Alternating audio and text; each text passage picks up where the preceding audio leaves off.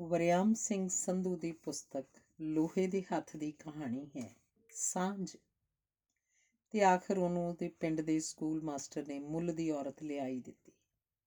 ਸ਼ਾਮ ਦੇ ਕੁਸਮਸੇ ਵਿੱਚ ਜਦੋਂ ਉਸ ਪੀਲੀ ਜੀ ਔਰਤ ਨੂੰ ਸਕੂਲ ਮਾਸਟਰ ਉਹਦੀ ਕੋਠੜੀ 'ਚ ਛੱਡ ਕੇ ਗਿਆ, ਤਾਂ ਉਹਨੂੰ ਲੱਗਾ ਉਹਦਾ ਦਿਲ ਉਹਦਾ ਸਾਥ ਛੱਡਦਾ ਜਾ ਰਿਹਾ ਹੈ। ਉਹਦਾ ਹੌਸਲਾ ਰੇਤਲੀ ਮਿੱਠੀ ਵਾਂਗ, ਮਿੱਟੀ ਵਾਂਗ ਭੁਰਦਾ ਜਾ ਰਿਹਾ ਸੀ।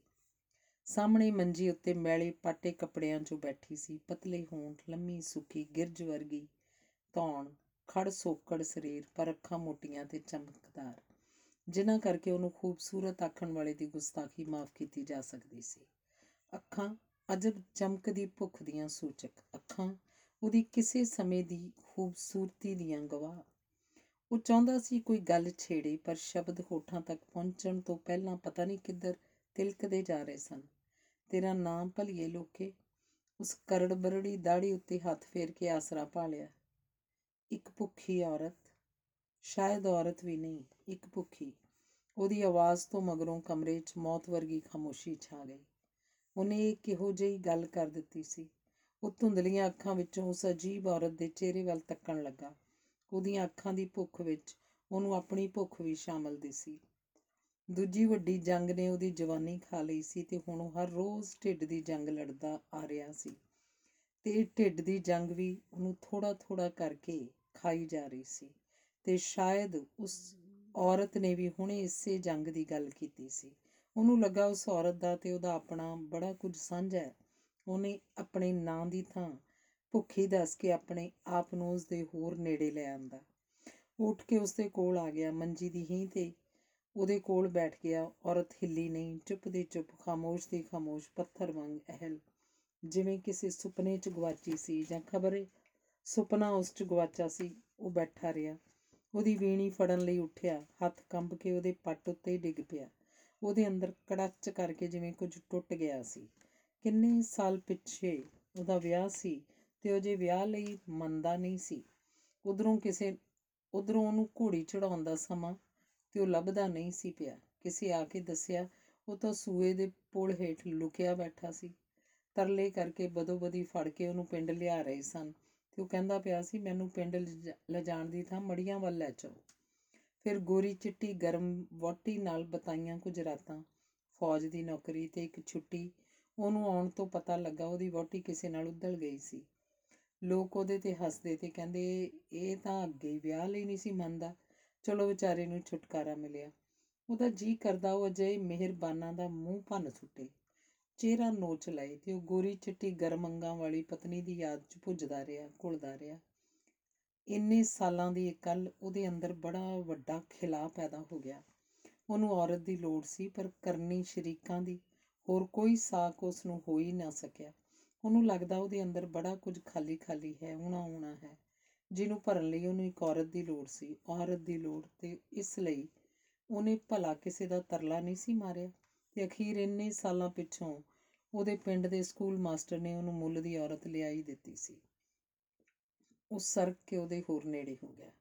ਉਹਨੂੰ ਡੋਲੇ ਤੋਂ ਫੜਿਆ। ਉਹ ਠਰੀ ਠੰਡੇ ਮਾਸ ਵਾਲੀ ਔਰਤ, ਪਰ ਉਹਦਾ ਆਪਣਾ ਆਪ ਧੁਰ ਅੰਦਰ ਤੱਕ ਕੰਬ ਉੱਠਿਆ। ਤੇਰੀ ਕਿੰਨੀ ਕੁ ਉਮਰ ਹੋਏਗੀ? ਉਹਨੇ ਉਹਨੂੰ ਹਾੜ ਨਾ ਚਾਹਿਆ। ਉਮਰ? ਉਮਰ ਤਾਂ ਜਿਉਂਦਿਆਂ ਦੀ ਹੁੰਦੀ ਹੈ ਉਹ ਛੱਤ ਦੀ ਸਿਉਂਕ ਲੱਗੀ ਸ਼ਤੀਰੀ ਵੱਲ ਕਿੰਨਾ ਚਿਰ ਵੇਖਦੀ ਰਹੀ। ਉਂਝ ਮਰ ਮੈਂ ਉਦੋਂ ਹੀ ਗਈ ਸੀ ਜਦੋਂ ਆਪਣੇ ਪਿੰਡ ਦੇ ਸ਼ਾਹਾਂ ਦੇ ਮੁੰਡੇ ਨਾਲ ਨਿਕਲ ਗਈ ਸੀ। 15 ਦਿਨੀ ਉਹ ਮੈਨੂੰ ਕਿਸੇ ਕੋਲ ਵੇਚ ਗਿਆ ਤੇ ਫਿਰ ਇੱਕ ਥਾਂ ਤੋਂ ਦੂਜੀ ਥਾਂ ਹਰ ਰੋਜ਼ ਮੈਂ ਮਰਦੀ ਰਹੀ ਹਾਂ ਤੇ ਹੁਣ ਸਾਲਾਂ ਦੀ ਗਿਣਤੀ ਕਰਨ ਦੀ ਮੈਨੂੰ ਕਦੀ ਲੋੜ ਨਹੀਂ ਪਾਸੀ। ਹੁਣ ਤਾਂ ਮੈਨੂੰ ਕੇਵਲ ਢਿੱਡ ਦੀ, ਰੋਟੀ ਦੀ ਲੋੜ। ਉਹਨੇ ਉਹਦੀਆਂ ਅੱਧੀਆਂ ਗੱਲਾਂ ਸੁਣੀਆਂ ਤੇ ਅੱਧੀਆਂ ਨਹੀਂ ਸੁਣੀਆਂ। ਉਹਦੀ ਅਵਸਥਾ ਹੀ ਇੰਜ ਦੀ ਸੀ, ਉਹਦੀ ਸੋਚ ਤਿਲਕ ਤਿਲਕ ਪੈਂਦੀ ਸੀ, ਥਿੜਕ ਥਿੜਕ ਪੈਂਦੀ ਸੀ। ਉਹ ਵਧਿਆ ਤੇ ਉਸ ਔਰਤ ਨੂੰ ਆਪਣੇ ਨਾਲ ਘੁੱਟ ਲਿਆ। ਠੰਡੀ ਠਾਰ ਪੱਥਰ ਵਾਂਗ ਬੇਹਰਕਤ, ਜਿਵੇਂ ਉਹਦੇ ਸਰੀਰ 'ਚੋਂ ਆਖਰੀ ਜ਼ਿੰਦਗੀ ਤੱਕ ਬੁੱਝ ਚੁੱਕੀ ਸੀ।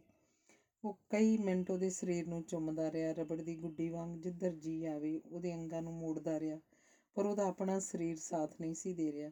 ਉਹ ਜਿਵੇਂ ਉੱਚੀ ਪਹਾੜੀ ਤੋਂ ਤਿਲਕਦਾ ਤਿਲਕਦਾ ਖੱਡ 'ਚ ਡਿੱਗਦਾ ਜਾ ਰਿਹਾ ਸੀ, ਪਸੀਨਾ ਉਹਦੇ ਮੱਥੇ ਤੇ ਚੋ ਰਿਹਾ ਸੀ। ਪੁੜਪੜੀ ਦੀਆਂ ਨਾੜਾਂ ਟਕ ਟਕ ਕਰ ਰਹੀਆਂ ਸਨ ਤੇ ਉਹਨੂੰ ਸੋਚ ਆਈ, ਉਹਨੂੰ ਹੁਣ ਪੁਲ ਹੇਠ ਜਾ ਕੇ ਲੁਕਣਾ ਚਾਹੀਦਾ ਸੀ ਤੇ ਉਹਦੀਆਂ ਕੰਬਦੀਆਂ ਬਾਹਾਂ ਠੰਡੀ ਠਾਰ ਬੇਹਰਕਤ ਔਰਤ ਦੇ ਦੁਆਲਿਓਂ ਟੁੱਟ ਗਈਆਂ। ਉਸ ਥਿੜਕਦੇ ਬੋਲਾਂ 'ਚ ਉਹਨੂੰ ਪੁੱਛਿਆ, ਤੈਨੂੰ ਤੈਨੂੰ ਭੁੱਖ ਲੱਗੀ ਹੋਏਗੀ, ਹੈ ਨਾ? ਉਹ ਅੱਖਾਂ ਮੀਚ ਲੈਣੀਆਂ ਚਾਹੁੰਦੀ ਚਾਹੁੰਦੀ ਸੀ। ਔਰਤ ਨੇ ਮੋਟੀਆਂ ਲਚਕਦਾਰ ਅੱਖਾਂ, ਉਸ ਵੱਲ ਫੇਰੀਆਂ ਤੇ ਮੁਸਕਾਈ, ਆਹੋ, ਪੀਪੇ 'ਚੋਂ ਆਟਾ ਲੈ ਕੇ ਰੋਟੀ ਪਕਾ ਫਿਰ ਖਾਈਏ। ਉਹ ਸ਼ਰਮਿੰਦਗੀ ਦਾ ਅਹਿਸਾਸ ਲੁਕਾਉਂਦਿਆਂ ਉਸ ਨਾਲੋਂ ਉੱਠਣ ਲੱਗਾ ਤਾਂ ਉਸ ਠੰਡੀ ਠਾਰ ਔਰਤ ਦੀਆਂ ਬੇਹਰਕਤ ਬਾਹਾਂ 'ਚ ਹਰਕਤ ਆ ਗਈ। ਉਸ ਔਰਤ ਨੇ ਉਹਨੂੰ ਆਪਣੇ ਨਾਲ ਘੁੱਟ ਲਿਆ ਤੇ ਠਰੇ ਹੋਠਾਂ ਨਾਲ ਉਹਦੇ ਮੱਥੇ ਨੂੰ ਚੁੰਮ ਲਿਆ ਤੇ ਫਿਰ ਉਸ ਤੋਂ ਆਟੇ ਵਾਲੇ ਪੀਪੇ ਬਾਰੇ ਪੁੱਛਣ ਲੱਗੀ। ਧੰਨਵਾਦ।